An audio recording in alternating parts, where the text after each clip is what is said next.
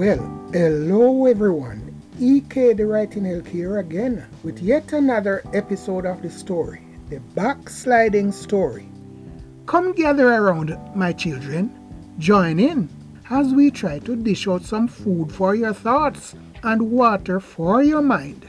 Or maybe just a little something for you to stick around right there where you already are and continue to walk with the blind like some folks have been known to be doing like like all of the times.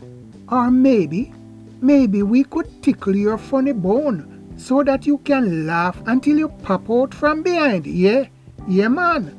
Maybe we could do that one. As for me i've got a little something to say to you and me yes to us as a people.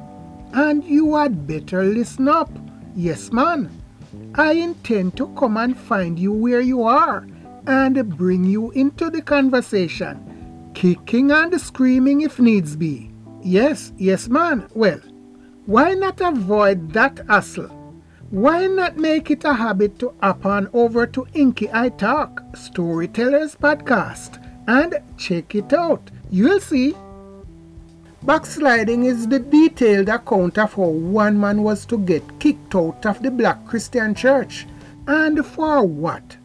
Bring your best here and come. Come join us for yet another episode of the story. A story called Backsliding Chicken Soup from Heaven for What Ails a People. But first, here's a message from our sponsor.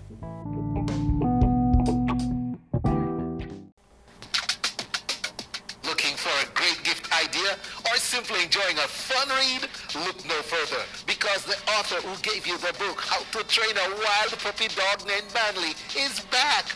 Remember Eloy Kelly? He is back with the Shirt Depot, a grown-up story to go. It's the perfect story for the grown-ups in your circle. It's a great read for him or her, especially if they have a hearty sense of humor. Delivered daily over lunch like biscuits to crunch. He will want to pay you back for loving him so much. Give it to her like you should. Show her you're that good. Get that copy of the Shirt Depot Story to Go, the new tale for grown-ups. Available on Amazon Kindle. For more information, log on to inkytalk.com. It's the Shirt Depot, a story to go and more. Go get it now. Now, here is today's episode. Today we bring you chapter 10 of the story. Chapter 10 Little is Much. This is chapter 10a, and it goes something like this.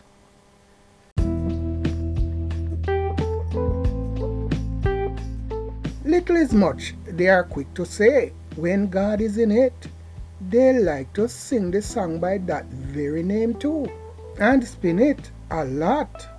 Of course, a little is much with God as you see it. But then again, you can only seem to see and be able to fathom the little part of the mix, more so than the much part of it, because that's what you are familiar with. That's what is familiar with you and for the cause. Perhaps, you know, the little part. It's familiar to you and your kinds too, no? Like the $100 with the 10% tithes in it, I suppose. That is going to be a lot of much as opposed to the $1 million that was just turned down by the promising star talent of a sister. The one whom you have made to believe that that is of the devil. No good can come of it whatsoever. Meanwhile, that same sister and her entire family languishes in perpetual poverty and wants, but you were never able to see or do a thing about that, or such circumstance. Such a pity. Who does those sorts of things to me?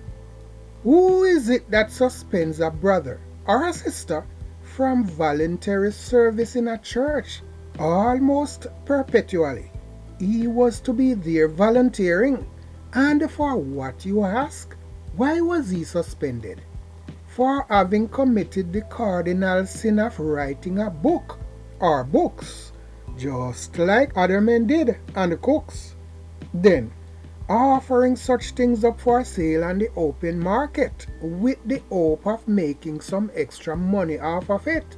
At the very least, some extra money that could probably better the prospect for not just that individual brother or sister, but it could also have served as an inspiration for other brothers and sisters looking on, mister, that they too could become another copycat and go do something with their lives like that. Just like the rest of them in the pack, other than continuing to do more nothing, just sitting around doing yet more nothing other than waiting on the Lord for her to come through and bless them by multiplying their bundle of nothing to make something of it. Same as how things work in mathematics. No, oh no, not it. Can't do that. Which leads one to wonder and to ask Is there any relationship between your faith and your state in the many and varied forms of the word and the dates, like your state of affairs, your state of being, state of mind, of the economy, nationhood, and statehood, your state and place in the grand scheme of things, in the world even. Could it be that one of those things have something to do with the other? Am I even allowed to ask these things, my brother? What about those pastors too? Does one thing have any effect on the other for you? Does that very privileged position that she occupies, the gifts she receives to go eyes, be it periodically or constantly, does that have any effect on the sorts of decisions she makes concerning the rest of the body and you and me? Just asking, you see. If a man has two sons, and that man should have said to his friends in a conversation, They're of age now. They can't stay in my house any longer. Let them go out and fend for themselves, as I had was to do when I was their age and younger. Well, said he, son number one can stay if he likes. He can stay if he wants to. But number two, he has got to go. He's a man now, no? Don't forget that son number one, by those same logics, would have been more man than son number two. He's older than him and you, but no, it's not like that. He is manageable, said the father, and grumbled. In other words, he is good mannered, respectful, and humble, continued the father. What would likely be the real story here, though? Why son number one and not the other? Let's try and see if we can figure this out together. Could it be that son number one is more obedient to the father's will, more likely to be led and manipulated by others still, including the father, while the other, son number two, will probably be more prone to be found making his own decisions, to go his own way and do his own things in the region? to his father's chagrin, even. If this is the case, which of the two do you think will be more likely to make something of himself and of his life in the real schemes of things, in your face, in the real world, and be a success at it? Just asking, but follow your dreams, they say. But whose dreams are they referring to, anyway? Want to find out? Then go on out. Try your hand at doing something or dream about doing something and then go out. Follow through on it. Then go on further and do it. Do something you really feel like you can do. Like writing a book, for instance, and doing it well. Just like him and you, and go sell. You will see you will surely see whose dreams they want you to follow. Me? What is destiny? Can it change? Can it be changed? Why then, after God, your God, would have said, Kill them all, and they went out in search of them to do just that to them, kill them, all of them. But after they, those very same them, after they came with trickery and would have trapped the people, his very own beloved people, you even, they had trapped you into spearing them too, no? Well, if you say so, Del. After those things, though, after they were to find out later what had happened, why couldn't they go back and fix it? You know the story, don't you? Read it. Go read Joshua chapter 9. There is a hint for you there and those lines. Their very own God, it would seem, would not allow them to undo that mess. Then those very same people were to become a snare to the people, I guess. God's very own people, and without rest. From then on, and even until now, maybe, they could not and cannot seem to be able to do anything to change that situation fact. They were not allowed, not even via the same methods which they, the tricksters, had used to make them bow and borrow from them that day. Destiny or what? Whose destiny was that? What was the original intent? Which of the two scenarios was predestined? Which of them was destined to be so from the start? At its inception, are from those commands were first given to you and the fork?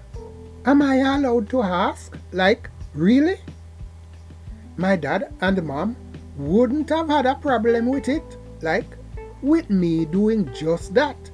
That which you said that I did that had invoked your fury. How and when did you become so important to me and in my life to be? In the real scheme of things, with the wife and in your mind, that is gone on now. Too soon, I'd say. Way before I could get to pay him back with the rod. You know, like, like he used to lay it, laying it down across my back that day. But even before he up and went, I had forgiven and loved him with such reverence. And mom, she thinks the world of me, much more than she ought to be and the evidence of my indigence is piling up high for her to see. Yet my mama loves me and would not have found any reason to react and treat me in the self same way as to how you have treated me this day. And for what? Because of writing a book? That's it for today, my friends. Thank you for lending me your ear chime again. Come join us next time when we shall bring you yet another episode of the story, the backsliding story. Until then, remember this. Don't you ever hug a black brother? You already know that. This is wrong. Who said so? Twas the man. Don't forget to trust and obey him. Yes, that man. Always and fully. Yes, trust him. But don't you ever say those words to a black brother either. Things like, Brother, I love you. That's the wrongest of thing that you could ever do. No, go to church and go pray for the remission of your sins. Or else, or else what? You most definitely won't be going, you know, to that place. What's it called again?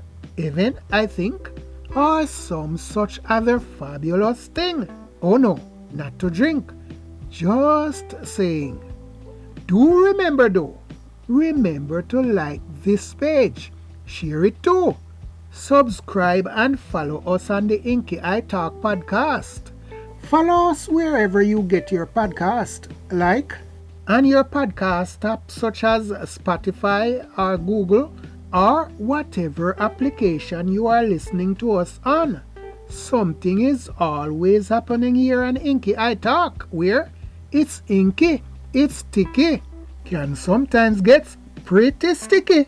But until next time, I remain your very best friend, EK, the Writing Elk, and I am out. Just here writing love letters to my beloved black brothers. I thank you. Go ahead, browse through the pads and the Inky Vine for more great contents all the time. The relevant links to those we featured are in the description below. And don't forget to hit the subscribe button and show the Vine some love. Thank you.